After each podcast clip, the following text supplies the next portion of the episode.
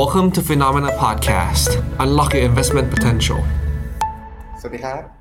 สวัสดีครับ ครับผมตอนรับทุกท่านเข้าสู่รายการ Morning Beef นะครับ รายการข่าวเช้านะครับ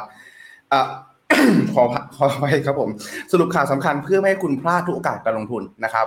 วันนี้วันที่ 15 พฤษภานะครับผมก็อยู่กับเราสองคนเช่นเคยครับผมผมพีนัทนันท์ครับ แล้วก็พี่แบงค์เชยนนท์และกาญจนันท์นะครับผมสวัสดีพี่แบงค์ครับ สวัสดีครับพี่ครับ ครับผมก็ ณวันนี้นะครับก็ต้องบอกว่าเป็นอีกเช้าหนึ่งนะครับที่ในส่วนของตัวเชื่อว่าคนไทยหลายๆคนน่าจะติดตามข่าวสารกัน จนดึกจนจนดึกจนดื่นนะครับณตรงนี้เองก็คือต้องบอกว่าเป็นรวมถึงตัวผมด้วยนะครับ ก็คือเรื่องของตัวผลการเลือกตั้งที่เสร็จสิ้นกันไปที่เมื่อวานไปที่เรียบร้อยนะครับ ก็ต้องบอกว่าถือว่าเป็นเลยการเลือกตั้งที่ค่อนข้างเข้มข้นเลยทีเดียวนะครับ แต่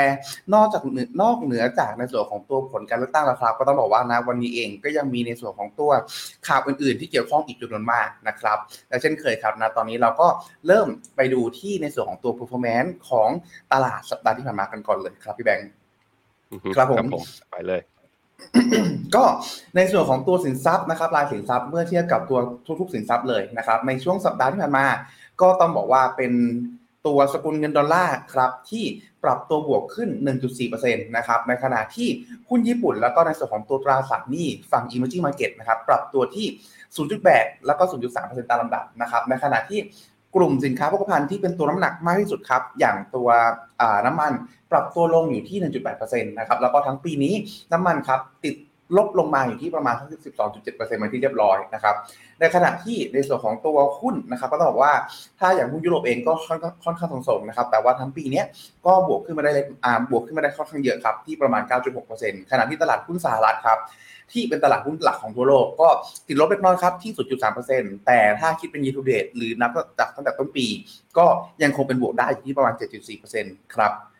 ในขณะที่ในส่วนของตัวถ้าเราดูเป็นในส่วนของตัวตลาดหุ้นกันบ้าง แต่ละตลาดหุ้นในช่วงสัปดาห์ที่ผ่านมาครับ ตัวตลาด emerging market หรือ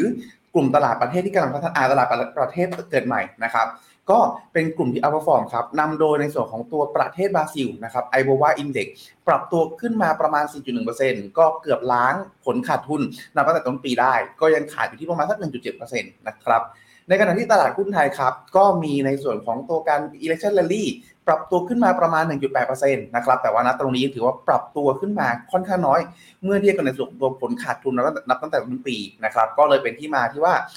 ถ้าดู performance year to date ครับ ก็ยังติดลบเล็กน้อยครับ อยู่ที่ประมาณสัก 6.4%นะครับ ในขณะที่ในส่วนของตัวตลาดหุ้นจีนครับ ก็อยู่ในแดนลบทั้งหมดเลยทั้งในส่วนของตัว A share แล้วก็ H share ซึ่งเป็นในส่วนของตัวจีนแผ่นดินใหญ่ แล้วก็จีนหางเซ็งหรือจีนฮ่องกงนะครับ ติดลบอยู่ที่ประมาณสัก2ถึง2.1%ประมาณนี้นะครับแต่ว่าขณะเดียวกัน A-share หรือจีนแผ่นดินใหญ่ครับถ้าเราคิดเย a r to date ยังบวกได้เล็กน้อยครับอยู่ที่ประมาณสัก 1.7%นะครับผมขณะที่ถ้าเกิดเราดู year to date ครับปีนี้ตัวกลุ่มหุ้นเติบโตอย่างในส่วนตัว NASDAQ ครับก็ยังนำ performance ได้ดีที่สุดที่ปรับตัวขึ้นมาประมาณ 17.4%ครับถ้าเราดูเป็นในส่วนของตัวราย sector กันบ้างนะครับ ก็ต้องบอกว่าในส่วนของตัวกลุ่ม คอมมูนิเคชันหรือกลุ่มหุ้นสื่อสารครับต้องบอกว่าเป็นตัวที่ปรับตัวบวกขึ้นมาได้ค่อนข้างดี ในช่วงสัปดาห์ที่ผ่านมาประมาณ 4.3%ครับนับตรงนี้ก็ดึงให้ performance ในภาพรวมครับ นับตั้งแต่ต้นปีที่ผ่านมาหรือ year to date ปรับตัวขึ้นมาได้ประมาณ 26.9%ในขณะเดียวกันครับ กลุ่มที่เกี่ยวข้องกับในส่วนของตัววัฏจักรเศรษฐกิจสูงๆอย่าง material หรือในส่วนของตัวการเงินหรือ financial นะครับ ก็ปรับตัวลงค่อนข้างเยอะนะครับอยู่ที่ประมาณสัก 1.3ถึง2%นะครับ ณตรงนี้ก็ต้องบอกว่าไปดูกันที่ในส่วนของตัวตีมติกกันบ้างนะครับ ก็ต้องว่าตีมติกในสัปดาห์ที่ผ่านมา กลุ่ม Cyber Security ครับ ที่อาจจะกล่าวได้ว่าเป็นกลุ่ม Defensive แต่ไม่ใช่ Defensive ในภาพรวม แต่เป็น Defensive ในฝั่งของตัว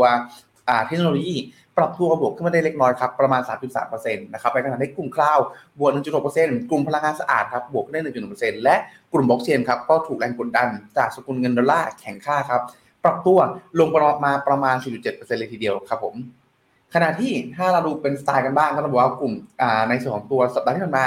ถือว่าค่อนข้างทรงๆครับ ปรับตัวบวกกันลบประมาณสัก 0.3 ถึงลบ 1.2%โดยที่กลุ่มที่ลบแรงที่สุดก็คือเป็นกลุ่มที่ค่อนข้างเกี่ยวข้องกับวัฏจักรเศรษฐกิจพอสมควรอย่างกลุ่ม value ครับ และแน่นอนครับในเรื่องของตัวความกังวลเรื่องการขึ้นดอกเบี้ยที่คลี่คลายลงไป ก็เลยทำให้ในส่วนของตัวกลุ่มหุ้นโกลด์ครับปีนี้ ปรับตัวขึ้นมาได้ค่อนข้างเยอะที่ประมาณ 17.1%เลยทีเดียวครับ ขณะที่กลุ่มหลีกกันบ้างครับก็ต้องบอกว่ากลุ่มหลีกกันเนี่ยฮะในส่วนของตัวลีไทยปรับตัวบวกขึ้นได้ในสัปดาห์ที่ผ่านมา ส่วนหนึ่งน่าจะเป็นในเรื่องของตัว election rally ด้วยนะครับก็ปรับตัวบวกได้ประมาณ 1.4%ในขณะที่ลีกทั่วโลกครับส่วนใหญ่ปรับตัวติดลบครับตั้งแต่ 0.1%ไปจนกระทั่ง 3.8%ในส่วนของทางฮ่องกงครับ ขณะที่ดอลลาร์ครับมีการพูดถึงเมื่อกี้ก็คือดอลลาร์ในภาพรวม ปรับตัวบวกขึ้นประมาณ 1.4%นะครับในขณะที่สกุลเงินอื่นๆ ก็ติดลบเล็กน้อยครับในส่วนตัวยูโรซึ่งเป็นตุเป็นส่วนประกอบตะกร้าเงิน ส่วนประกอบในตะกร้าเงิน Dollar Index ที่ใหญ่ที่สุดก็ปรับตัวลงลง 1.5 นะครับณตรงนี้ก็สะท้อนว่าในส่วนของตัวการแข็งค่าของดอลลาร์ขึ้นนั้นตรงนี้ส่วนหนึ่งเองมีอิทธิพลค่อนข้างสำคัญมาจากการอ่อนค่าของดอลของยูโรที่มากกว่าครับผม ในขณะที่ตราสารหนี้ครับก็ต้องบอกว่าในส่วนของตัวฝั่งสหรัฐครับไม่ว่าจะเป็นอายุ 2 ปีหรือ 10 ปีสัปดาห์ที่ผ่านมาปรับตัวขึ้นทั้งคู่เลยนะครับส่วนหนึ่งเองก็เป็นเรื่องของตัวความกังวลครับเรื่องของตัวเพดานหนี้ที่ผมจุดท้ายเนี่ยวันศุกร์ที่ผ่านมาจะต้องมีการเจรจากันอีกครั้งหนึ่งครับระหว่างในส่วนของตัวระดับผู้นำแต่ปรากฏว่าถูกเลื่อนออกไป เพื่อให้การเจรจาระดับสตาฟหรือระดับทีมงานที่จะคุยในเชิงรายละเอียดทั้งหลายว่า จะตกลงกันลักษณะไหนบ้าง ได้ได้เกิดการพูดคุย ต่อเนื่องตั้งแต่ช่วงวันพฤหัสไปจนกระทั่งถึงวันอาทิตย์ที่ผ่านมาครับผม ในขณะที่ในส่วนของตัวพันธบัตรรัฐบาลไทย ก็ปรับตัวขึ้นเช่นเดียวกันครับโดยเฉพาะยิ่งตัวอายุระยะสั้นที่ปรับตัวขึ้น 5.9 basis point อ่าในขณะที่ตัว 10 ปีครับปรับตัวขึ้นเพียงแค่ 2.1 basis point เท่านั้นครับผม ครับพี่แบงค์เอ่อพามาดูหน้าจอกราฟ Trading View ที่หน้าจอผมนะ สัปดาห์ที่ผ่านมาการเคลื่อนไหวที่น่าจะสำคัญ สุดที่ที่สุดของสัปดาห์ที่ผ่านมาน่าจะเป็นตัวนี้ นั่นก็คือดัชนีตัว Dollar Index Dollar Index เนี่ยอยู่ในกรอบและ trade ต่ำกว่าเส้นค่าเฉลี่ย 20 วันมา ย้อนกลับไปนะ ไกลมากเลยตั้งตั้งแต่ตอนวันที่ 15 มีนา เป็นต้นมาเนี่ย แล้วก็เข้าสู่เขาเรียกว่าเป็นไซด์เวย์ดาวคืออ่อนค่าลงมาอย่างต่อเนื่อง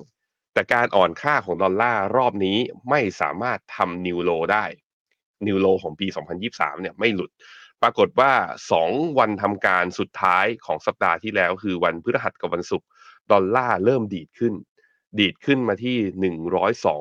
102.65และตอนนี้การดีดขึ้นแปลว่าอะไร แปลว่าดอลลาร์กลับมาแข่งค่า และเป็นการกลับมาแข่งค่า คือยืนทะลุเส้นค่าเฉลี่ย 20 วัน และยืนทะลุเส้นค่าเฉลี่ย 50 วัน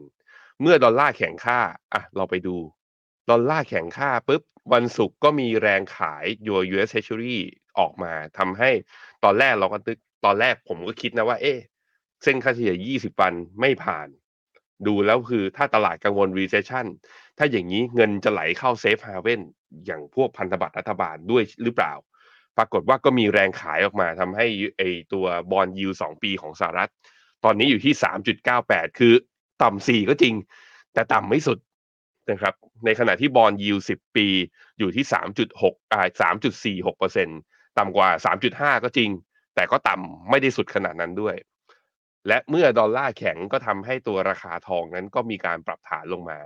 เมื่อวันพฤหัสลบไป 14เปอร์เซ็นต์อะลบไป 14 เหรียญต่อทรอยออนส์นะครับ หรือประมาณ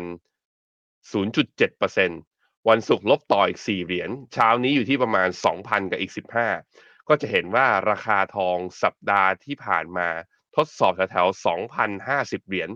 ก็คือยังยังไม่สามารถที่จะพุ่งหน้าไปต่อได้ การที่ดอลลาร์กลับมาแข็งกำลังจะบอกเราหรือเปล่าว่าตัวทองคำกำลังจะปรับฐาน และเมื่อดอลลาร์แข็งทองก็ไม่สามารถไปได้ ตัวคริปโตแอสเซทนะครับก็คือตัวบิตคอยเนี่ยก็เริ่มทำภาพที่ชัดขึ้นว่าอยากจะเข้ารอบย่อ ก็ล่าสุดก็ย่อลงมาต่ำกว่า 27,000 เหรียญต่อ BTC ตอนนี้อยู่ที่ประมาณ 26,800 แล้วก็ตัวอีเทเรียมเนี่ยก็ย่อลงมาด้วยหลุด1,800ตอนนี้อยู่ที่ 1,794 ถ้าไปดูที่ตัว Index เนี่ยก็จะเห็นว่าตัวตลาดหุ้นอเมริกาเนี่ยได้แท่ง candlestick 5 วันติดนะครับ ก็คือเมื่อสัปดาห์ที่แล้วเนี่ย5วันดาวโจนเทรดตอนเปิดตลาดยังไง ตอนปิดตลาดต่ำกว่าตอนเปิดทั้ง 5 วันเลย แสดงว่าเริ่มมีเซนติเมนต์กด ถามว่าเซนิเมนต์เรื่องเรื่องเรื่องนั้นคืออะไร จากตามข่าวมานะ เอาสรุปเร็วๆก็คือ1ก็คือตัวเลขการจ้างงาน เริ่มมีการชะลอ ตัวเลข unemployment rate เริ่มมีการขยับขึ้น2ก็คือตัวเลข CPI นะออกมาเนี่ยถ้าเป็นมันออนมันอยู่ที่ 0.4 เริ่มเห็นการชะลอด้วยเช่นเดียวกัน แต่เป็นการชะลอที่กลายเป็นว่าตลาดไปตีความว่าที่เงินเฟ้อชะลอ เพราะการบริโภคชะลอที่การบริโภคชะลอ เพราะคนกำลังจะตกงานมากขึ้น แสดงว่าเศรษฐกิจอเมริกากำลังจะเข้าสู่ภาวะถดถอยใช่หรือไม่ เมื่อเป็นอย่างนั้นมันก็ทำให้ดัชนีตัวอ่าราย sector นะอะผมพาไปดู Energy Sector เนี่ยเห็นไหมอยู่ในขาของการปรับฐานย่อลงมาจาก 80 เหรียญลงมาที่ 78 อันนี้ผมดู SPDR Energy Sector ETF Financial Sector ยังอยู่ในรอบของการปรับฐาน ตอนนี้ลงมาต่ำกว่าทั้งเส้นค่าเฉลี่ย 50 วันและ 20 วัน เนี่ยสองตัวนี้คือ cyclical เต็มๆเลย มีตัวไหนบ้างที่ดูมีปัญหาอะ real estate ไปต่อไม่ได้นะ ถึงแม้ว่าเฟดจะไม่ได้ส่งสัญญาณว่าอยากจะขึ้นดอกเบี้ยต่อ แต่ก็ไม่ได้ลง พอบอกว่าไม่ได้ส่งสัญญาณว่าจะลงลดดอกเบี้ยเนี่ย real estate ก็ยังดู sideway มี communication service นี่แหละก็จริง ๆ ก็คืออย่างพวก Meta ก็อยู่ใน sector นี้ถูกไหมพี่พีท ที่ยังแข็งแรงนะ ถ้าดูนะ sector ที่แข็งแรงก็มี communication service กับอีกตัวหนึ่งคือ XLK ก็คือเทคโนโลยีก็คือพวกหุ้นเทคเต็มๆเนี่ย พวกนี้ยัง outperform ได้อยู่ แต่ utility อะเนี่ยไซด์เวย์ชนแนวต้านอยู่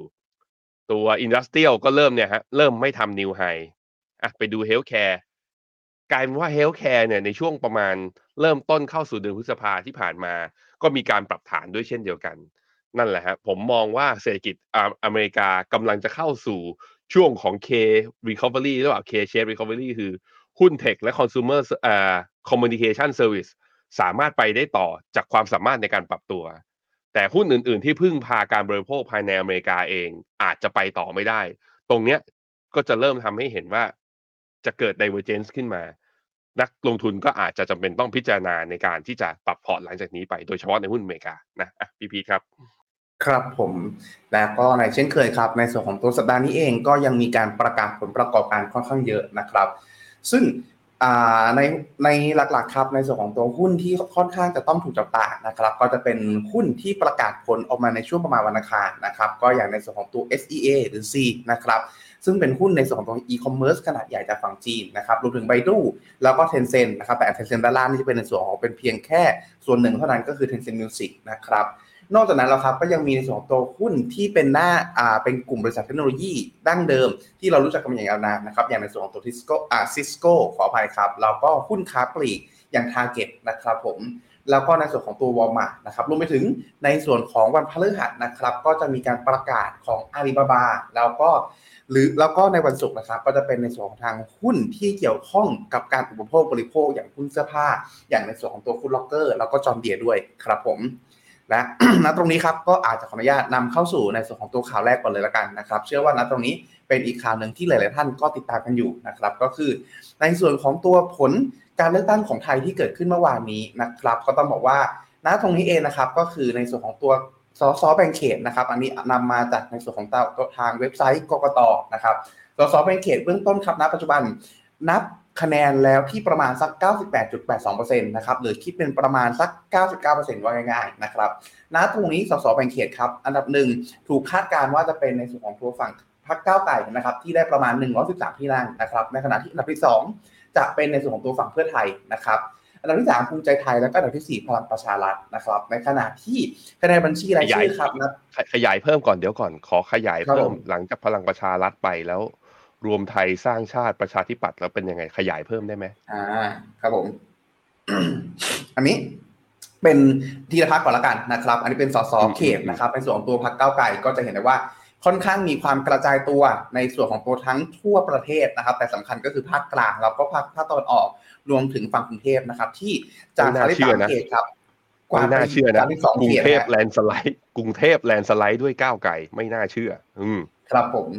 ในขณะที่พรรคเพื่อไทยครับ ก็ยังคงยึดฐานที่มั่นในฝั่งของตัวภาคตะวันออกเฉียงเหนือ แล้วก็ภาคเหนือไว้ได้อย่างเหนียวแน่นนะครับ ก็จะเห็นได้ว่าแดงอยู่แถบบนๆซะมากกว่า แล้วก็มีสอดแทรกนะครับ ในส่วนของทางอ่ากรุงเทพขึ้นมาได้หนึ่งที่นั่งก็คือในเขต 20 แถวๆลาดกระบังนะครับ ผมภาคใต้เนี่ยภาคใต้เนี่ยไม่ได้เลย เพื่อไทยไม่ได้เลย แล้วที่ครับน่าสนใจคือที่เชียงใหม่ ซึ่งเป็นแถซึ่งเป็นฐานของเขานะ เป็นฐานสีแดงของเขา ครับกลายเป็นแดงอ่อนครับก็คือสีส้มเอาไป เอาไปเกินครึ่งอะผมครับคิดว่าผมคิดว่ากรรมการยุทธศาสตร์เพื่อไทยเจอเลือกตั้งคราวนี้ไปต้องคิดใหม่อะว่าเฮ้ยมันเกิดอะไรขึ้นนะว่ามันถึงจะเปลี่ยนไปได้ถึงเพียงนี้ ผมว่าก้าวไกลเองก็น่าจะเซอร์ไพรส์ด้วยในจำนวนที่นั่งกับว่าจำนวนโหวตเตอร์นะที่มาโหวตให้เขาเยอะขนาดนี้ แล้วพอครับผมว่าสังคมก็ต้องมาตั้งคำถามมาถกกันเรื่องนี้อย่างจริงจังว่า เรากำลังจะเกิดอะไรขึ้นเหมือนกันนะอืมอะไปดูต่อ ครับผม ในขณะที่พรรคต่อมาครับภูมิใจไทยก็ค่อนข้างมีความโฟกัสคล้ายๆกับพรรคเพื่อไทยครับ ก็คืออยู่ในแถบอีสานเป็นสัดส่วนใหญ่นะครับนะตรงนี้ก็ต้องบอกว่าถือว่าที่ได้ที่นั่งค่อนข้างเยอะที่ประมาณ 68ตำแหน่งอะขออภัยครับ 68 ที่นั่งนะครับผมในขณะเดียวกันครับในส่วนของตัวพรรคพลังประชารัฐครับต้องบอกว่าถือว่าค่อนข้างกระจายกระจายพอสมควร แต่ยังมีจุดแข็งครับที่ภาคใต้ที่ยังได้ที่นั่งในระดับหนึ่งเลยทีเดียวนะครับ ในขณะที่ ในส่วนของตัวพรรครวมไทยสร้างชาติครับอีกเป็นอีกพรรคหนึ่งที่ถือว่าในครั้งนี้ได้เหนือความคาดหมายในระดับหนึ่งฮะที่ได้ในส่วนของตัวสสเขตครับปรับตัวเพิ่มขึ้นมาค่อนข้างเยอะโดยเฉพาะยิ่งในส่วนของตัวกลุ่มสุราษฎร์ธานีนะครับที่กวาดไปทั้งหมด 6 ที่นั่งจาก 7 ที่นั่งนะครับผมในขณะที่พรรคประชาธิปัตย์ครับณจังหวัดนี้เองก็ต้องบอกว่าถือว่ายังเหนียวแน่นก็คือในส่วนของภาคใต้ครับเป็นฐานเสียงหลักของเขาที่ยังสามารถสร้างที่นั่งให้เขาได้ประมาณ 20 ที่นั่งนะครับผม ณตรงนี้ครับจุดที่ต้องจับตาต่อไปก็คือในเรื่องของตัวการคำนวณสสบัญชีรายชื่อนะครับ อันนี้คือเป็นเรื่องของตัวสูตรการคำนวณที่ทางกรตได้อ่าขอขอขอไปครับทางกกตคณะกรรมการการเลือกตั้งนะครับ ได้แจกแจงออกมานะครับ ก็คือหลักๆแล้วครับ ในส่วนของตัวการคำนวณสสบัญชีรายชื่อเนี่ยจะต้องเกิดขึ้นจากนำคะแนนก้อนนี้ครับที่ประมาณสัก39ล้าน2แสน5หมื่นคนนะครับมาหารด้วยร้อยหลังจากนั้นครับ นำในส่วนของตัวคะแนนบัญชีรายชื่อของแต่ละพรรคครับ มาหารอีกครั้งหนึ่ง แล้วดูว่าผลสุดท้ายแล้วเนี่ยจะได้กี่ที่นั่งนะครับโดยที่การหาในลักษณะนี้ก็คือจะปัดให้เป็นเลขกลมๆ เป็นเลขศูนย์ลงไปนะครับ แล้วหลังจากนั้นเองถ้ายังไม่ได้ยังไม่ได้ในส่วนของตัวสสบัญชีรายชื่อครบหนึ่งร้อยที่นั่งครับ ก็จะมีการพิจารณาว่าเศษที่ถูกปัดทิ้งไปนะตรงนี้ฮะพักไหนที่ได้คะแนนเยอะที่สุดก็จะได้ที่นั่งเพิ่ม จนกระทั่งให้กลายเป็นหนึ่งร้อยที่นั่งครับ เพราะฉะนั้นฮะในส่วนของตัวกลุ่ม กลุ่มสสอ่ากลุ่มพรรคการเมืองทั้งหลายที่คะแนนต่ำกว่าประมาณสักสามแสนเก้าจะอยู่ในจุดที่มีโอกอ่าไม่สมควรผมจะใช้คำว่าไม่สมควรละกันที่จะมีคะแนนอาจจะมีสสในเชิงของตัวบัญชีรายชื่อในครั้งนี้ครับพี่แบงค์ก็แปลว่าเอากลับไปที่หน้าเว็บกรไอ้กกตหน่อย ก็แปลว่าหน้าตรงเนี้ยไอ้ตรงคะแนนบัญชีรายชื่อรวมทางด้านขวาเนี่ย อย่างที่ก้าวไกลได้อันดับหนึ่งสิบสี่ล้าน คือคิดเป็นสามสิบห้าเปอร์เซ็นเอาสามสิบห้าเปอร์เซ็นเป็นคิดมาจำนวนคนได้เลยใช่ไหม แต่ว่าแต่ว่าอืมอาจจะมีส่วนได้เพิ่มถ้าเขามีเศษและถูกปัดขึ้นได้ครับผม โอเค ก็อาจต้องต้องไปดูทศนิยมว่าใครที่ทศนิยมสูงกว่า ถ้าอย่างเงี้ย รวมไทยสร้างชาติได้สิบเอ็ดจุดแปดเก้าก็คือได้แน่ๆสิบเอ็ดคน แต่ถ้าเศษมันสูงกว่าคนอื่น ก็อาจจะบวกอีกหนึ่งเป็นสิบสองคนน่าจะเป็นอย่างนั้นไหมผมว่าอ่าจุดที่เห็นณตอนนี้นะก็แน่นอนว่าก้าวไกลเป็นอันดับหนึ่ง ทั้งในแง่ของสสเขต แล้วก็ในแง่ของอตัวบัญชีรายชื่อ ที่น่าสนใจคือภูมิใจไทยเนี่ยหกสิบแปดตำอ่าหกสิบแปดได้หกสิบแปดสสแบ่งเขตก็จริง แต่คนที่ในบัญชีอ่าบัญชีรายชื่อเนี่ยโหวตให้ภูมิใจไทยล้านคน ไม่เท่ากันอะ ก็คือเพราะว่าเพราะว่าใครไปเลือกตั้งคราวนี้นะมันแบ่งเป็นสองใบไงมันแบ่งเป็นสองใบ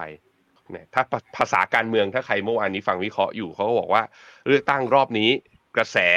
ชนะกระสุน แต่กระสุนก็ยังทำงานอยู่ กระสุนทำงานที่ไหนบ้าง กระสุนก็เนี่ย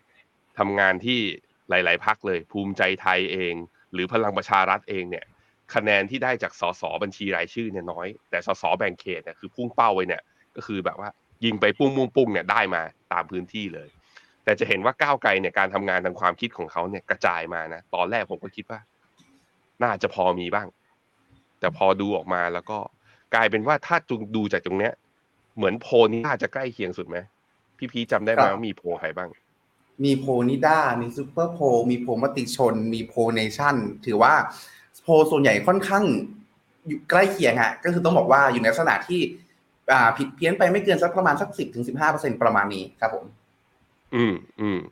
ก็มาลุ้นกันว่าก้าวไกลกับเพื่อไทยจะตกลงกันได้ไหมในการจัดตั้งรัฐบาล ก็ยังไงก็แล้วแต่ยังไงก็แล้วแต่ เอ่อเนื่องจากตอนนี้มันหลังเลือกตั้งมาแล้ว สูตรการจัดตั้งรัฐบาลที่คุณดูในเว็บไซต์ หรือที่คุณจินตนาการหรือที่คุยกับเพื่อนไปเนี่ย เดี๋ยวยังไงวันนี้ ผมจะคุยกับคุณเจษแล้วก็คุณหยง มันเปิดได้แล้วนี่มันไม่ใช่เจ็ดใช่วันก่อนเลือกตั้งแล้ว เดี๋ยวเราจะมาคุยกันว่าหน้าตาและสัดส่วน ที่น่าจะออกมาได้เนี่ยเป็นยังไง แล้วก็มันมีสูตรเซอร์ไพรส์แล้วก็มีมุมมองบางอย่างที่อาจจะเขาเรียกว่าอาจจะ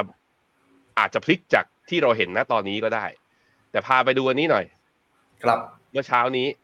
คุณเจษเมื่อเช้านี้คุณเจษตื่นเช้า ก็เลยมาโพสต์ให้ จะเห็นว่าใน FINNOMENA Facebook เนี่ย จะมีแอดมินอยู่คนหนึ่งที่ชื่อว่าเจษเจษดาเนี่ยเข้าไปโพสต์ เมื่อเช้านี้ ตอนนี้คน คนไปกดไลค์เป็นพันแล้วนะ คนเข้าไปดูเนี่ยหกหมื่นกว่าอะอ่านให้ชาว Clubhouse ฟังหน่อย ชาว Clubhouse ฟังนะ อ่า คุณเจษเขาบอกว่าเช้านี้นับไปแล้ว40ล้านเสียง โอกาสเซตวิ่งบวก ตามคาดที่อ่าตามที่คาดไว้สูงมาก ส่วนจะบวกได้ประมาณเท่าไหร่ อ่านในคอมเมนต์ อะ ก็มีคุณเจษเขาบอกว่ากำหนดการเลือกตั้งนะกำหนดการเลือกนายก จะเป็นปลายเดือนกรกฎาคืออีก60วันนะ ถามกันเข้ามาเยอะว่าเศรษฐิจากเศรษฐิเนี่ยเขาบอกว่ากลุ่มที่วิ่งได้แรงที่สุดหลังเลือกตั้งนะคุณเจษบอกว่ากลุ่มก่อสร้างเนี่ยบวกได้ 11.8เปอร์เซ็นตามมาคือหุ้นกลุ่มธนาคาร แล้วก็กลุ่มอสังหามักจะบวกเฉลี่ยอยู่ที่ประมาณ 6-7เปอร์เซ็นอันนี้คือข้อมูลในอดีตไม่ได้หมายความว่าให้คุณไปซื้อนะ อันนี้คือไปพิจารณาเอาต่อนะ ถ้าเป็นสายกองทุนเมื่อวันจันทร์ที่แล้วเราแนะนำสองกองนี้ TSF Tisco Strategic Fund แล้วก็ T Tisco HD คือตัว High Dividend ก็ลองศึกษาดูคือเราไลฟ์กันเนี่ยเราก็บอกไว้แล้วว่าถ้าสนหุ้นไทยนะ แล้วก็มีกองที่เราชอบนะครับ ถ้าดูกราฟเซ็ตก็คุณเจษเขาบอกว่าขอประมาณร้อยจุดแหมกาวเหลือเกินนี่คุณเจษเขาบอกว่าขอประมาณร้อยจุด upside ก็ประมาณสักหกจุดห้าเปอร์เซ็นสำหรับผมนะเอาให้ผ่านไอ้เส้นสีน้ำเงินของเนี่ยที่เขาลากไว้ก่อน เส้นค่าเฉลี่ยสองร้อยวัน ซึ่งอยู่ที่ประมาณหนึ่งพันหกร้อยสามสิบสี่ คาดว่าน่าจะมีแรลลี่ แต่เนื่องจากภาวะกว่าที่จะตั้งรัฐบาลได้ ระหว่างทางนี้มันอาจจะมีข่าวออกมาว่าตั้งได้ตั้งไม่ได้มีความเสี่ยงให้เราลุ้นกันเนี่ยเพราะฉะนั้นผมคิดว่าตลาดหุ้นหรือว่า SET Index เราอาจจะไม่ขึ้นอาจจะไม่ขึ้นทางเดียวนะครับครับไปผมพีทนอกจากนั้นแล้วครับ นอกจากในส่วนของตัวอ่ารายงานผลการเลือกตั้งนะครับ ก็ต้องบอกว่าในฝั่งบูมเบิร์กเองก็ได้มีการวิเคราะห์เพิ่มเติมครับว่าอ่า หลังการเลือกตั้งครั้งนี้นะครับในส่วนของตัว sector ที่น่าสนใจและไม่น่าสนใจหรือต้องระมัดระวังก็ยังมีอีกหลาย ๆ sector นะครับซึ่ง sector แรกครับที่ถูกกล่าวถึงเลยก็คือเรื่องของตัว sector tourism หรือการท่องเที่ยวนะครับซึ่งณตรงนี้ครับทางบูมเบิร์กพิจารณาว่า มันเป็น quick win นะครับที่ไม่ว่าจะเป็นพรรคไหนก็ตาม ไม่ว่าจะเป็นพรรคในส่วนตัวฝั่งฝ่ายค้านเดิม หรือฝั่งฝ่ายรัฐบาลเดิมก็ตามมองว่าเป็น quick win ก็คือถ้าสามารถกระตุ้น หรือดึงดูดนักท่องเที่ยวในปริมาณมากเข้ามาได้นะตรงนี้ครับจะสนับสนุนให้การฟื้นตัวของเศรษฐกิจไทยไปได้ค่อนข้างดีกว่า เพราะฉะนั้นแม้ว่าการฟอร์มรัฐบาลจะมาเป็นในลักษณะแบบไหนก็ตาม ในส่วนของตัวภาคการท่องเที่ยว น่าจะเป็นภาคหนึ่งที่ได้รับผลกระทบเชิงบวกในครั้งนี้ครับผม นอกจากนั้นแล้วครับนอกจากการท่องเที่ยวก็ยังมีผลที่ต่อเนื่องตามมา ก็คือเรื่องของตัวความเชื่อมั่นที่กลับมานะครับ ซึ่งณตรงนี้ก็จะสนับสนุนในส่วนของตัวกำลังการบริโภค ทั้งในส่วนของตัวสินค้าจำเป็น เช่น consumer staple หรือในส่วนของตัวผู้ผลิตอาหารทั้งหลายนะครับ ตั้งแต่อาหารดิบไปจนกระทั่งถึงอาหารแพคเกจจิ้งนะครับ และนอกจากนั้นแล้วก็ยังสนับสนุนในส่วนของตัวกลุ่มค้าปลีกทั้งหลายด้วยที่พอประชาชนเชื่อมั่น ความเชื่อมั่นกลับมา ก็จะมีการใช้จ่ายเพิ่มเติมมากขึ้น ไปจนกระทั่งถึงในส่วนของตัวกลุ่มที่เกี่ยวข้องกับปูนซีเมนต์หรือในส่วนของตัวการแต่งแต่งบ้าน เนื่องจากว่าพอการท่องเที่ยวกลับมา ความมั่นใจกลับมากลับมา การใช้จ่ายกลับมา เศรษฐกิจกลับมาผลสุดท้ายแล้วครับ ตัวอสังหาริมทรัพย์ก็เป็นอีก เป็นอีกส่วนหนึ่งที่ค่อนข้างจะได้รับผลกระทบเชิงบวก จากการที่เศรษฐกิจฟื้นมีการซื้อบ้านเพิ่มเติมมีการขยับขยายบ้านเพิ่มเติมครับขณะเดียวกันครับก็มีกลุ่มบางกลุ่มที่ต้องมีต้องระมัดระวังก็คือหนึ่งเลย กลุ่มในส่วนของตัวกลุ่มหุ้นที่มีความเกี่ยวข้องกับเรื่องของของกัญชานะครับสองกลุ่มในกลุ่มหุ้นที่มีความเกี่ยวข้องกับเรื่องของตัวการผลิตไฟฟ้าหรือผลิตพลังงาน และในส่วนของตัวกลุ่มที่เกี่ยวข้องกับราคาน้ำมัน ทั้งหลายนะครับ เพราะว่าณตรงนี้มีความเป็นไปได้ที่รัฐบาลที่เข้ามาใหม่จะมีความพยายามในการตัดลดในส่วนของตัวมาจิ้นของบริษัทเหล่านี้นะครับ นอกจากนั้นแล้วบริษัทกลุ่มสุดท้ายก็คือกลุ่มที่มีความเป็น political link หรือมีความสัมพันธ์ใกล้ชิดกับในส่วนของตัวนักการเมืองค่อนข้างสูงนะตรงนั้นก็อาจจะต้องไปเจาะดูท่าในครับว่า แต่ละบริษัทเองมีหน้าตาเป็นยังไงบ้าง และกลุ่มไหนที่จะได้รับผลกระทบเพิ่มเติมจากในส่วนของตัว political link นะตรงนี้ครับข่าวต่อมานะครับผมก็จะเป็นข่าวที่ต้องบอกว่า เป็นในส่วนของตัวข่าวที่เราอาจจะพูดถึงกันค่อนข้างเยอะในช่วงเวลานี้นะครับ เพราะว่าเป็นข่าวที่ถือได้ว่าเป็นข่าวใหญ่พอสมควรและส่งผลกระทบต่อทั่วโลกอย่างหลีกเลี่ยงไม่ได้นะครับ ก็คือเรื่องของทางเพดานหนี้นะครับ ซึ่งล่าสุดครับในส่วนของทางคุณเลอาเบรนนาท่านชีวิตต้องขออภัยนะครับ ผู้อำนวยการสภาเศรษฐกิจแห่งชาติของสหรัฐครับ ได้ระบุว่าการเจรจาบรรลุข้อตกลงเพดานนี้นะตรงนี้เป็นเรื่องที่สำคัญและจำเป็นอย่างมาก เพราะว่าผลกระทบที่ตามมาครับ จะหมายถึงผลกระทบที่มหาศาลต่อทั้งเศรษฐกิจสหรัฐเอง และเศรษฐกิจทั่วโลก เพราะว่าการที่ถ้า default เกิดขึ้น สิ่งที่ตามมาโดยตรงที่จะกระทบต่อประชาชน ในวงกว้างก็คือเรื่องของตัวอัตราดอกเบี้ยที่ถูกปรับขึ้นไป และอาจจะถูกปรับขึ้นไปแบบก้าวกระโดดด้วย และแน่นอนถ้าเป็นลักษณะนั้นครับในส่วนของตัวการจ่ายสินเชื่อเดิมไม่ว่าจะเป็นสินเชื่อบ้านสินเชื่อรถหรือสินเชื่ออะไรก็ตามครับ จะทำให้ในส่วนของตัวอำนาจการบริโภคของประชาชนชาวสหรัฐขาดหายไปได้ และกลายเป็นและอาจจะลุกลามกลายเป็นวิกฤตใหญ่โตขึ้นมาได้นะครับ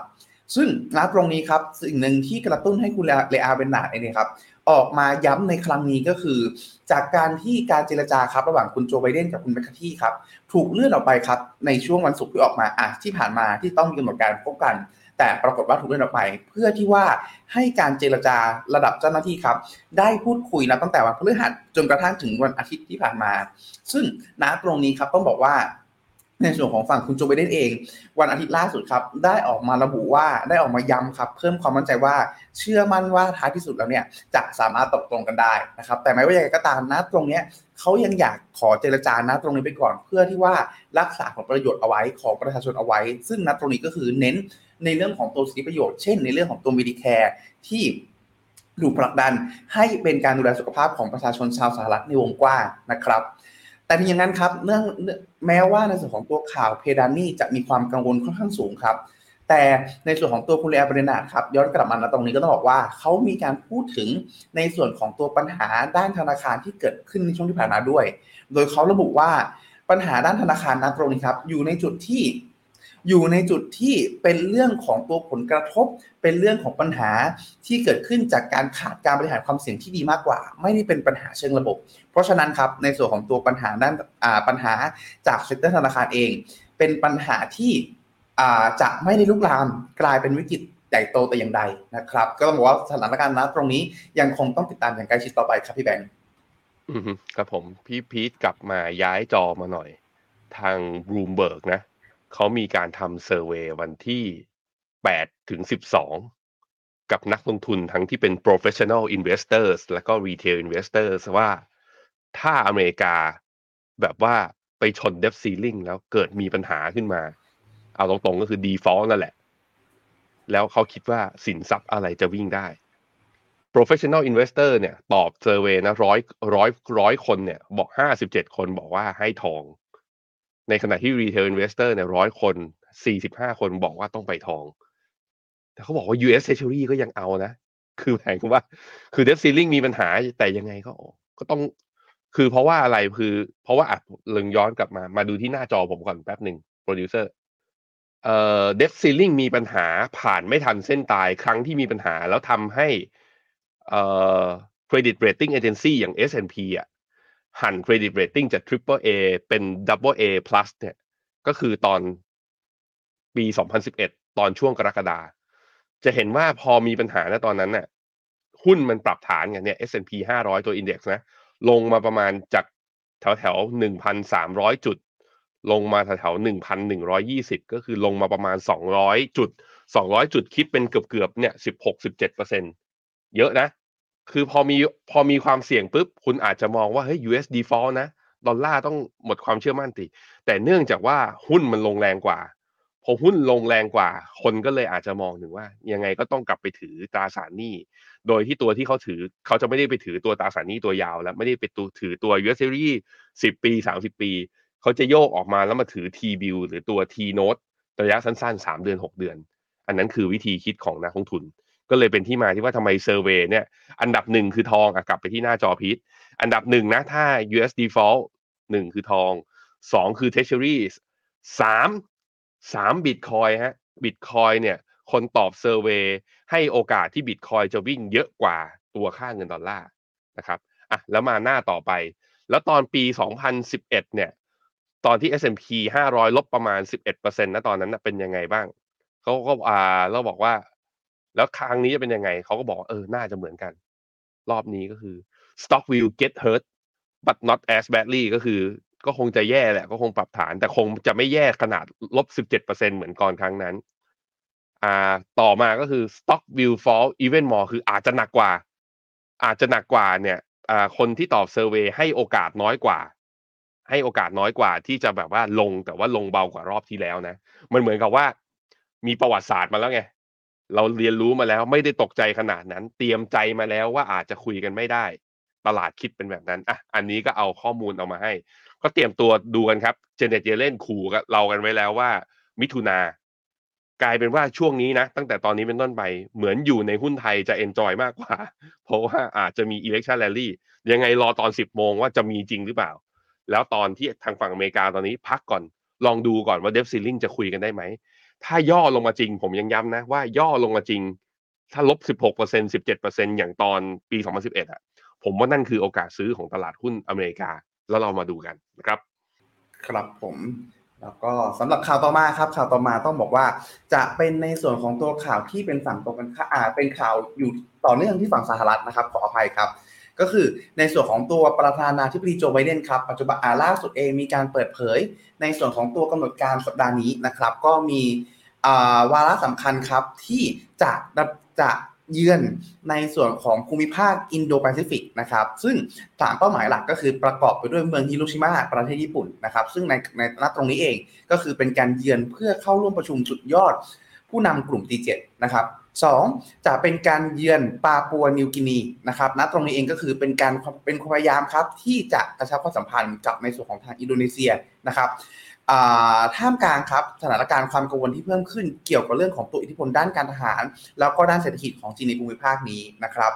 แล้วก็ประเทศที่ 3 ครับ ที่ทางคุณโจไวเดนจะเยือนในทริปนี้ครับ ก็คือการเยือนออสเตรเลียครับ ซึ่งณตรงนี้จะเป็นการเยือน เพื่อเข้าร่วมประชุมสุดยอดจตุภาคีหรือควอดนะครับที่ประกอบไปด้วยในส่วนของทางออสเตรเลีย แล้วก็ญี่ปุ่น แล้วก็ในส่วนของทางอินเดียนะครับซึ่งนั่นหมายความว่าณตรงนี้เอง คุณโจไบเดนจะมีการพบกับในส่วนของตัวนายกรัฐมนตรีญี่ปุ่น คือคุณฟูมิโอะคิชิดะถึง 2 ครั้งเลยทีเดียวนะครับประเด็นที่ต้องจับตาในครั้งนี้ครับในทางบุมเบิร์กวิเคราะห์กันว่าจะมี3ประเด็นด้วยกันหนึ่งก็คือเรื่องของตัวการลุกลามยูเครนของรัสเซียนะครับ ว่าผลสุดท้ายแล้วเนี่ยกลุ่มควอดเอง หรือในส่วนของตัวกลุ่มอินโดแปซิฟิกเองจะมีท่าทีอย่างไรบ้างนะครับซึ่งณตรงนี้ก็คืออาจจะเป็นการเจรจา เพื่ออาจจะมีการเพิ่มเติมมาตรการบางอย่าง หรือเพื่ออย่างน้อยที่สุดก็คือเป็นการสร้าง pact สร้างข้อตกลงด้านความร่วมมือเพิ่มเติมขึ้นเอาไว้นะครับรวมไปถึง 2 ก็คือในเรื่องของตัวบทบาทของจีนนะครับทั้งในส่วนของตัวทางทะเลจีนใต้ แล้วก็บริเวณช่องแคบไต้หวันนะครับ ซึ่งนัดตรงนี้เองก็คืออย่างที่เราทราบกันว่าเป็นสถานการณ์ที่ มีความกลุ่นอย่างต่อเนื่องในช่วงที่ผ่านมานะครับแล้วก็ 3 ก็คืออีกประเด็นที่ต้องตัดตาก็คือเรื่องของตัวคุณโจไบเดนนะครับที่มีการพบปะในส่วนของทางคุณนัเรนทนเรนทรามอดีนะครับนายกรัฐมนตรีจากอินเดียนะครับในครั้งนี้ ซึ่งอย่างที่เราทราบกันก็คือแม้เขาจะเป็นพันธมิตรที่ค่อนข้างเหนียวแน่นกับทางสหรัฐ แต่ช่วงหลังเองก็ถือว่ามีพฤติกรรมหลาย ๆ อย่างที่ค่อนข้างไม่พึงประสงค์สำหรับฝั่งสหรัฐละกัน ซึ่งณตรงนี้ครับต้องบอกว่าเป็นอีกท่าที หนึ่งที่ต้องจับตาเพื่อจะได้เห็นสัญญาณอื่นๆเพิ่มเติมมากขึ้นว่าผลสุดท้ายแล้วเนี่ยครับความสัมพันธ์ระหว่างอินเดียกับสหรัฐจะมีลักษณะเป็นยังไงต่อไป ซึ่งอินเดียครับถูกคาดการว่าจะมีประชากรเป็นอันดับอันดับหนึ่งของโลกในเร็วๆนี้ครับผมพี่แบงค์อือครับผมเอ่อไบเดนจะไปเจอกับคุณนารันทราโมดีสองรอบเลยนะ ก็คือ G7 เนี่ยจะไปที่ฮิโรชิมาพอไปที่ฮิโรชิมาเสร็จแล้วก็จะบินไป ที่ออสเตรเลียไปด้วยกัน ผมคิดว่าความสัมพันธ์น่าจะแน่นแฟ้นแหละก็ถ้าแบบไม่รู้นั่งเครื่องบินลำเดียวกันแบบคงไม่กล้านั่งลำเดียวกันหรอก แต่ว่าถ้าคุยกันได้ยาวเนี่ย ผมคิดว่า บทสรุปของเรื่องเนี้ย ก็แปลว่า ผมด้วยบุคลิกของโจไบเดนซึ่งในสมัยของการเป็นรองประธานาธิบดีโอบามาเขาก็ทำสิ่งนี้อยู่แล้วด้วย ผมคิดว่าก็เป็นจุดแข็งของเขาก็คือว่าใช้ความเป็นซอฟต์พาวเวอร์ในตัวนะ ไม่ได้ของอเมริกาเอง ใน กลยุทธ์ไอ้การเจรจาแบบประนีประนอม กับแล้วก็คือว่าเอาใจ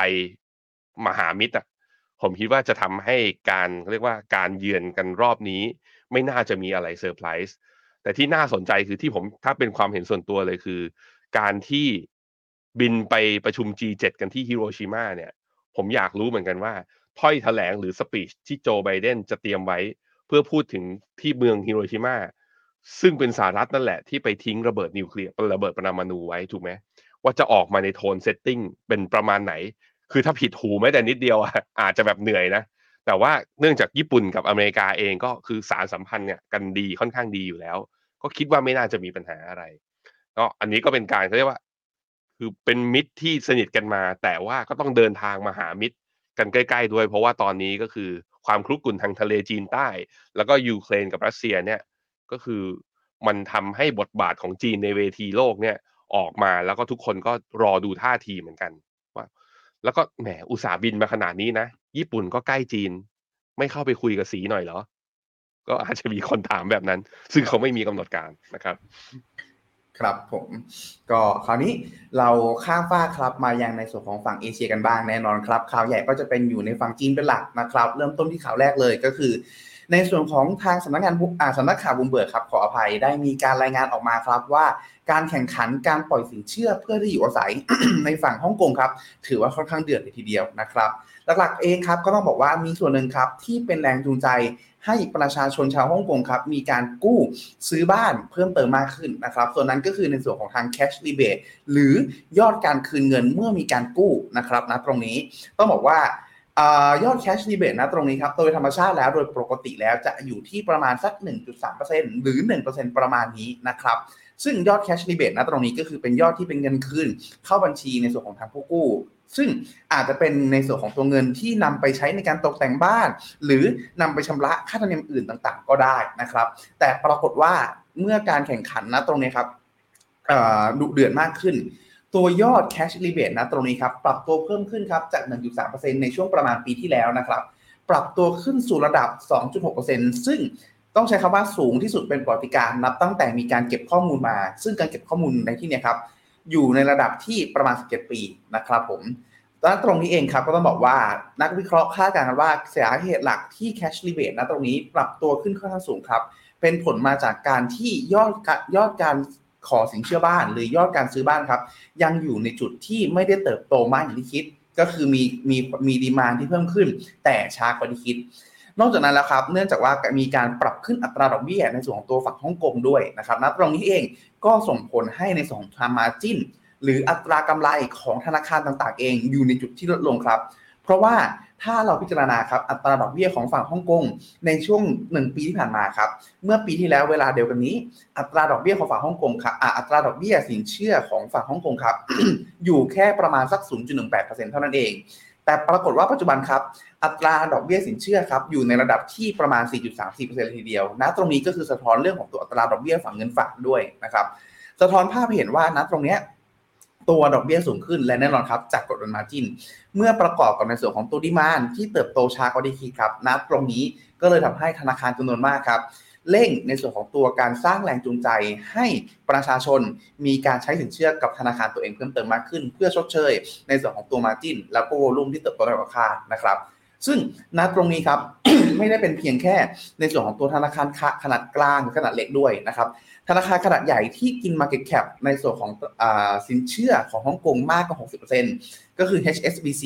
และก็ Bank of China ครับสองธนาคารนี้ก็ยังใช้มาตรการลักษณะนี้ในการกระตุ้นดีมานหรือความต้องการการซื้อบ้านของประชาชนชาวฮ่องกงด้วยครับพี่แบงค์จับตาตลาดอสังหาของทางฝั่งฮ่องกงกันต่อไป เช้านี้ฮ่องกงเปิดมาแล้ว ชาวฮ่องกงอาจจะแบบแหมยังตื่นกันไม่ดีนะ หุ้นยังไซด์เวย์อยู่ ลบอยู่ที่ประมาณสัก 2.7 จุด ลบประมาณ 0.02เปอร์เซ็นยังยืนเหนือเส้นค่าเฉลี่ย 200 วัน แต่ยังประมาทอะไรไม่ได้เลยเพราะว่าแรงโวลุ่มเทรดตอนช่วงนี้เหมือนตลาดเอเชียจะเบาบางไปหน่อยนะฮะทางฝั่ง CSI 300 เนี่ยน่ากังวล เพราะว่าหลุดต่ำกว่าเส้นค่าเฉลี่ย 200 วันมาตั้งแต่วันศุกร์แล้วก็เช้านี้เปิดมา ลบอยู่ 2 จุดประมาณลบ 0.06นั้นเอเชียที่เช้านี้เปิดมาเหมือนจะย่อหมดเลยนะพี่พีทวันนี้ KOSPI เกาหลีก็ลบ 0.31 จะมีที่บวกได้ก็อาจจะโอ้นิเคอิมาแล้วนิเคอิมาแล้วนิเคอิบวกขึ้นมาร้อยจุด หรือว่าประมาณ0.41เปอร์เซ็นทะลุผ่าน high เดิมไอตัวแนวต้านแถวๆ29,300 ขึ้นมาแล้ว ไปต่อ ตอนนี้ก็ index ของนิเคอิขึ้นมาอยู่ในโซน overbought zone แล้ว ส่วนจะไปต่อได้ไหมก็มีนี้ตรงนี้29,900ตีซะ30,000 ก็มีอีก upside ก็ไม่ถึงหนึ่งเปอร์เซ็นต์นะก็รอดูกันดีๆแล้วกัน แต่ผมอาจจะผิดก็ได้เริ่มหวั่นใจแล้วว่าเอ๊ะไอที่เราขายไปเราขายหมูหรือเปล่าเพราะเหมือน index ก็ยังไม่ยอมลงนะครับทางฝั่งไต้หวัน ไต้หวันเช้านี้ก็ sideway down นะ ไม่ได้ไม่ได้ขยับอะไร เอเชียยกเว้นญี่ปุ่นเนี่ยตอนนี้เปิดมาเนี่ยไม่ได้ไม่ได้มีทิศทางอะไรที่แบบว่าน่าสนใจก็น่าจะเป็นช่วงของการรอ ปัจจัยใหม่เข้ามากระตุ้นนะครับ แล้วก็ดูว่าทิศทางตลาดจะเป็นอย่างไรนะครับครับผมก่อนไปข่าวสุดท้ายนะครับ ก็อันนี้เดี๋ยวทักทายท่านผู้ชมกันนิดหนึ่งครับพี่แบงค์สวัสดีคุณผู้ชมทุกคนนะฮะคุณวันดี้ถามว่าวันนี้เซ็ตจะพุ่งไหม ผมคิดว่าบวกได้ ผมคิดว่าบวกได้ เพราะว่าเสียงมันค่อนข้างขาดไง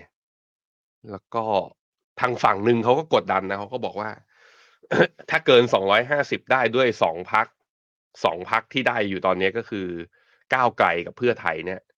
ไม่จำเป็นต้องไปได้ถึงสามร้อยเจ็ดสิบห้าหรอกก็น่าจะปิดเรียกว่าน่าจะปิดสวิตสวให้สวเลือกตามมติประชาชนได้เขาก็คิดแบบนั้น แต่ว่าในขณะที่ถ้าฟังอีกฝั่งหนึ่งนะเออว่าถ้าเอาความชัวก็ไปกวักมือเรียกมาเพิ่มให้ได้เกินสามร้อยเจ็ดสิบห้าไหมจะได้ปิดได้จริง ๆ จัง อะอันนี้ก็แล้วแต่ว่ากันแต่ว่ามันไม่ว่าทางไหนนะไม่ว่าทางไหนผมคิดว่าตลาดเหมือนกับในสติสถิติในอดีตเนี่ย ตลาดให้โอกาสคนใหม่เสมอ โดยเฉพาะหนึ่งเดือนหลังจากการเลือกตั้งวันนั้นก็มีโอกาสที่เซ็ตอินเด็กจะไปต่อได้นะครับ คุณพีชถามว่า PVOC มีโอกาสที่จะลดดอกเบี้ยไหม มีแต่พูดอย่างนี้ตั้งแต่ต้นปีไม่เห็นลดเลยพี่พีชเมื่อไหร่เขาจะลดอะพี่พีชไม่กล้าเดาเลยครับ ไม่กล้าเดาเลยจริงๆฮะช่วงนี้ค่อนข้างนิ่งกิบเลยครับผม เออ ไม่รู้ไปทำอะไรมานะ ไม่รู้ว่าแบบว่า อยากจะกระตุ้นเศรษฐกิจไหมอยากจะให้ฟื้นไหมคือ มันต้องใช้ช่วงนี้ดิช่วงอเมริกามีความเสี่ยง recession ในการช่วงชิง GDP สิแต่ผมว่าอาจจะเป็นเพราะว่าตัวจีนเองก็เห็นแหละว่าตัวเศรษฐกิจของเขาเองอาจจะพึ่งพา เศรษฐกิจโลกค่อนข้างเยอะ recession กำลังจะมากระตุ้นไปก็อาจจะแบบใช้เงินอาจจะไม่ effective มากๆเขาจึง wait and see อยู่นะตอนนี้เพราะนั้นในความเห็นผมคือ มีโอกาสลดแต่อาจจะไม่ใช่เร็วนี้ อาจจะเป็นครึ่งปีหลัง ต้องรอดูทิศทางก่อนนะครับเฮ้คุณชานินบอกว่า ฟังดูจากจากมิสซิสซิปปีจริงเหรอ สวัสดีครับ ที่นู่นอากาศเป็นไงบ้างฮะ คุยกันเรื่องเลือกตั้งนะ ก็มี อะ สนุกใช้ได้ นี่คุณ moving on บอกว่า โพนี้ด้าบอกว่ากอทอมอแลนสไลด์ก็บอกว่า ก็เป็นโพที่ถือว่าใกล้เคียงกับเรื่องจริงตอนนี้ที่ออกมามากที่สุดนะครับอะพี่พีทถาม คุณกุ๊กไก่ก็ถาม ช่วงนี้มีอะไรทำให้บอลยูอเมริกากับดอลลาร์จะไปต่อได้ไหม ก็คือบอลยูร่วง ใช่ไหม แล้วก็ดอลลาร์แข็งอย่างนี้เหรอน่าจะคำว่าใช่ไปนะคต่รัอบของคำว่าบอลยูไปต่อในที่นี้คือ ถ้าเด้ไปงต่ขึ้อนมากขึ้นนี่บอลไหลนะฮะถ้าถ้าเด้งขึ้นนี่เพราะอะไรพี่พีทถ้าจะไปขึ้นเนี่ยเพราะอะไร ผมว่าถ้าจะเด้งขึ้นก็ต้องมาจากเรื่องของตัว อ่ายูดีฮะอัตราเงินเฟ้อกลับมาสูงกว่าคาดค่ะหรือต้องขึ้อีนกกรณีดอกเบี้ยหนึงก็คือความเชื่อมั่นพันธบัตรฮะอยู่ดีๆไหลอ่าไหลพังลงมาเด t ซีลิงอาจจะเป็นแค่มีระปัญยะหาสั้นอะไรอย่างใช่นี้จะจ่ายใช่หนี้ฮะแต่ไม่อาจจะได้เป็นแค่ระยะสั้นเฉยๆใช่ฮะเพราะผลสุดท้ายแล้วก็ปฏิเสธไม่ได้ฮะว่าพันธบัตรก็ยังเป็นอะไรที่น่าเชื่อถือที่สุดเมื่อเทียบกับสินทรัพย์อื่นๆอยู่ดีครับผมอืมเพราะฉะนั้นถ้าบอลยูมีการดีดขึ้นตอนนี้ตลาดไม่ชอบนะ เพราะดูเหตุผลแล้วน่าจะมีเหตุผลที่ไม่ค่อยดีเท่าไหร่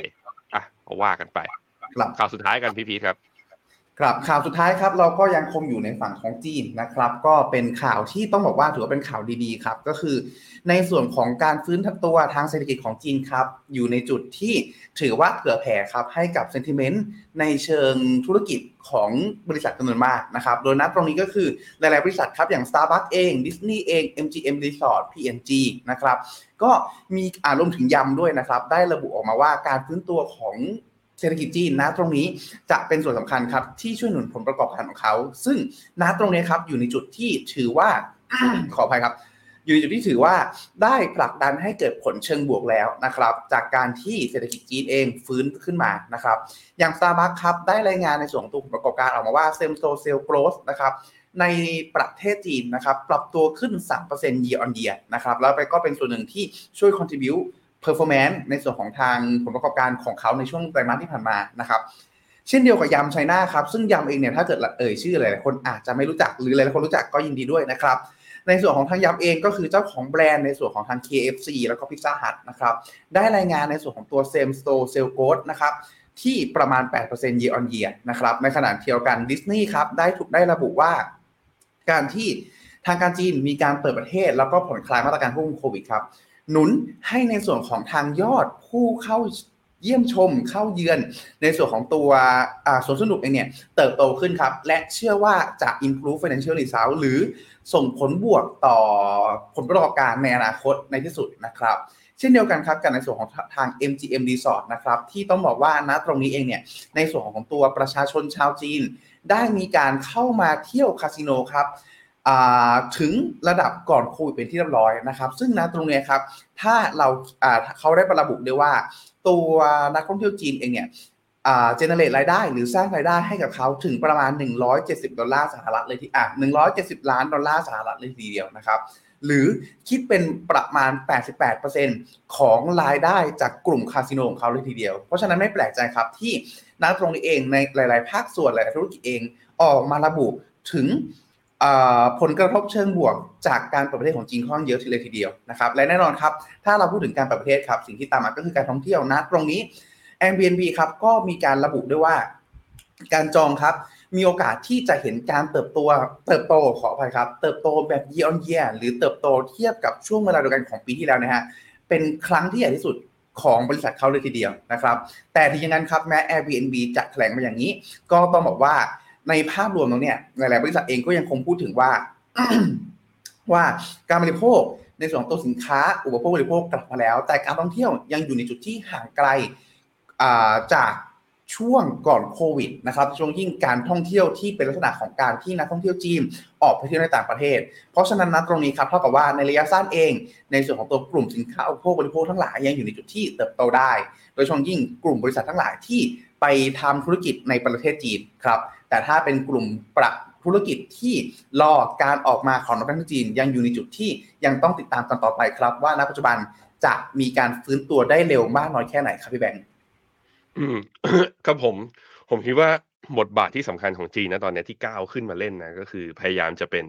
ตัวกลางในการเจรจาระหว่างรัสเซียกับยูเครน ซึ่งดูเหมือนพัฒนาการที่ดีด้วย แล้วถ้าสมมติว่า เจรจาสันติภาพเนี้ยเกิดขึ้นจริง บนการเจรจาที่มีจีนเป็นผู้เป็นคนกลางเนี่ย ผมเห็นว่าจีนจะได้เครดิตในเรื่องนี้ค่อนข้างมาก ถามว่าเรื่องนี้นาโตเองยุโรปเอง หรือว่าสหรัฐเองชอบใจหรือเปล่าถ้าเอาเร็วๆเนี่ยก็มีคุณแอนโทนีบลิงเคนนะแอนโทนีบลิงเคนพูดเมื่อตอนต้นเดือนเนี่ยก็บอกว่าอเมริกายินดีมากๆเลย ในความช่วยเหลือของ จีนเนี่ยในการที่จะยุติหรือว่านำเสรีภาพมาถูดินแดนทางภูมิภาคนี้ มันเป็นเรื่องที่ดีอยู่แล้ว แต่แม่มันมีแต่มีแต่ แต่ก็ต้องบอกว่า ตอนนี้มันก็ยังไม่ชัดเจนนะว่า จีนเนี่ยรับในหลักการเรื่องของเรียกว่า มนุษยธรรม ในเรื่องของหลักการแนวคิดของทั้งสองฝ่ายจริงหรือเปล่า เพราะว่าณตอนนี้ก็คือเหมือนกับว่า จีนเองก็ยังเรียกว่ายังไม่ได้เปิดเผยชัด แล้วก็ยังไม่เคยมีการเรียกว่าประนามการกระทำของรัสเซียก็แน่แหละเขาเป็นมิตรกันเนี่ยก็ยังไม่เคยก็คือ บอกนะว่าสงบสุขก็ดี แต่ก็มีคำว่าแต่นิดๆนะก็ต้องมารอดูกันว่า จะเป็นยังไง เรื่องนี้ก็สำคัญในมุมหนึ่งแล้วก็เมื่อกี้ที่ผมบอกไปก็คือว่าเศรษฐกิจอเมริกาได้ประโยชน์จากการที่จีนกลับมาเปิดเมือง เราเห็นแล้วว่าบริษัทจดทะเบียนหลาย ๆ บริษัทที่อยู่ในอเมริกานั้น แล้วก็ได้รายได้เติบโตขึ้นมาเนี่ย แล้วก็ตลาดหุ้นอเมริกาหุ้นหลาย ๆ ตัวที่วิ่งขึ้นมาได้ในรอบก่อนหน้านี้ก็เป็นเพราะว่านั่นแหละได้ความหวังจากช่วงไตรมาสหนึ่งที่ผ่านมาที่จีนเปิดเมือง ซึ่งจีนเองก็เขาเรียกว่าก็ได้ประโยชน์จากการที่อเมริกาก็คือเข้าไปทำการค้าขาย แล้วก็ทำให้การบริโภคข้างในนั้น กระตุ้นกลับมาด้วยเช่นเดียวกัน นั้นสิ่งที่จะต้องตามมาคือว่าคอน FLICT ระหว่างสองประเทศนี้ ยังจะเดินทางไปในทิศทางไหน ตอนนี้เหมือนกับว่าอย่างเนี้ยไบเดนก็เลือกที่จะบินมาหาทางฝั่งอ่าญี่ปุ่น มาหาอินโดนีเซีย แล้วก็ไปคุยกับโมดีทั้งๆทที่มาเอเชียแล้วนะ ก็ยังไม่ได้คุยกับจีน ก็แสดงว่ามันยังมีความตึงกันอยู่ เจอกันตอนนี้ก็มีแต่แรงประทะ และจะทำให้ทำลายบรรยากาศ ก็ต้องรอเวลากันต่อไป ก็หวังว่าครึ่งปีหลังนะ ขอให้ในสมัยเนี้ยคือจริง ๆ แล้วคือ ผมไม่แน่ใจว่าโจไบเดนเนี่ยถ้าเมื่อไหร่มีภาพจับมือกับสีจิ้นผิงปุ๊บคะแนนนิยมในสหรัฐจะลดลงหัวภาพเลยทันทีหรือเปล่า มันก็อยู่ที่คนอเมริกาคิดยังไงกับเรื่องนี้คือ ตอนนี้กลายเป็นว่าคนอเมริกาส่วนหนึ่งเนี่ยส่วนใหญ่ๆเลยก็คิดเหมือนกันว่า จีนเป็นเทรดในช่วงที่ผ่านมาใช้เรื่อง C&D เรื่องการดึงข้อมูล เรื่องบริษัทที่ขโมยเทคโนโลยีอะไรพวกนี้กลายว่ามันฝังอยู่ในความคิดของคนอเมริกาแล้วระดับหนึ่งด้วยเหมือนกันก็เราก็ต้องตามเรื่องนี้กันต่อไปนะครับ ครับผมก็วันนี้นะครับในส่วนของตัวเนื้อหาทั้งหมดก็ครบถ้วนเป็นที่เรียบร้อยนะครับพี่แบงค์วันนี้พี่แบงค์มีอะไรอยากกล่าวทิ้งท้ายด้วยไหมครับ ไม่มีประชาสัมพันธ์เลยทีพีบอกแล้วไงว่าจบรายการเราต้องมีมีอะไรขายของเราก็หยิบออกมา คุณไม่มีอะไรจะขายของเลยเหรอโยนกันอย่างนี้เลยนะ ก็หลักๆครับ คืนนี้คืนนี้นะครับ ในส่วนของตัวการขายของของเราแล้วกันฮะก็คือติดตามครับในส่วนของทาง FINNOMENA Live ได้นะครับ เวลาหนึ่งทุ่มก็เชื่อว่าจะมีเนื้อหาที่เข้มข้นครับ เกี่ยวกับในส่วนของตัวสถานการณ์การเลือกตั้ง แล้วก็ความเป็นไปได้ครับว่าผลลัพธ์เนี่ยในส่วนของตัวตลาดหุ้นไทยจะเป็นยังไงบ้าง รวมไปถึงเนื้อหาอื่นๆที่น่าสนใจด้วยนะครับ ก็เช่นเคยครับ ทุกๆวันจันทร์เวลาหนึ่งทุ่มนะครับ สามารถติดตามกันได้ทุกสัปดาห์ครับผมพี่แบงค์ครับผมสำหรับวันนี้แล้ก็ฝากติดฝากติดตามนะ ฝากติดตามก็เราสามารถชมไลฟ์แล้วก็ข้อมูลและบทความต่างๆ จาก FINNOMENA เนี่ยได้ทั้งแฟนเพจอ่า Facebook ไปกด Subscribe ใน YouTube Channel หรือว่า add LINE @FINNOMENA ได้นะครับ แล้วก็อะเราก็จะมีข้อมูลข่าวสารดีๆ เกี่ยวกับการลงทุน รวมถึงโอกาสในการลงทุนเนี่ยมาอัปเดตให้ทุกคนทราบต่อเนื่องอย่างต่อเนื่องไม่ขาดสายยังไงเดี๋ยวพรุ่งนี้ยังเจอกับพี่พีทอีกหนึ่งวันเฮ้ยจริง ๆ ผมมีรูปคุณปั๊บอะครับเขาส่งงั้นรูปเรามาให้แล้ว มีคนถามเรามาว่าเฮ้ยตอนนี้ปั๊บอยู่ไหนเดี๋ยวกันนะนำขึ้นเลยไหมฮะ ขึ้นได้ไหมเดี๋ยวกันนะ เป็นการลองเป็นการอัปเดตสถานการณ์นะครับ ติดตามน้องน้องปั๊บ ว่าปัจจุบันอยู่ประเทศไหนแล้วปั๊บเขาอยู่นี่เรียกได้ว่าอัปอัปเดตกันสดๆนะครับ จังหวะนี้ ขึ้นรูปไหมขึ้นแล้วครับ อ่าปั๊บเขาไปลงเรือครับ เรือเรือชื่อ Royal Caribbean ไปลงที่ Marina Bay Sands ที่สิงคโปร์แล้วก็ล่องเรืออยู่สามสี่วัน ตอนนี้ก็คาดว่าน่าจะไม่มีสัญญาณว่าอยู่กลางทะเลอยู่ ก็เนี่ยให้กำลังใจแล้วก็ใครพิมพ์ไปทัก พิมพ์เข้ามาทักในคอมเมนต์เผื่อเดี๋ยวปั๊บเขาจะมาอ่านนะ ก็เดี๋ยวพรุ่งนี้เจอคุณพีทกับผมอีกหนึ่งวันนะ ว่าเป็นยังไงเรามาเหตุการณ์ วันนี้เรามาลุ้นกันครับ เหตุการณ์ใหญ่ก็น่าจะโฟกัสไปที่หุ้นไทยนะ ใครมี LTF อยู่มี SFF RMF หรืออยากจะซื้อหุ้นไทยเรามาดูกันว่าหลังการเลือกตั้งแล้วหุ้นไทยจะบวกได้เท่าไหร่นะครับอะสำหรับวันนี้เราสองคนแล้วก็ทีมงานลาไปก่อนนะครับ สวัสดีครับ สวัสดีครับ f i n o m e n a e x c l u s i v e บริการที่ปรึกษาการลงทุนส่วนบุคคล ที่จะช่วยให้เป้าหมายการลงทุนของคุณ เดินทางสู่ความสำเร็จ ไม่ว่าคุณจะเป็นนักลงทุนสายไหน เริ่มต้นที่ 5 0 0 0 0 0บาท สมัครเลยที่ f i n o m e f i n o m e n a e x c l u s i v e หรือ line at f i n o m e n a p o r t คำเตือน ผู้ลงทุนควรทำความเข้าใจลักษณะสินค้า เงื่อนไขผลตอบแทน และความเสี่ยงก่อนตัดสินใจลงทุน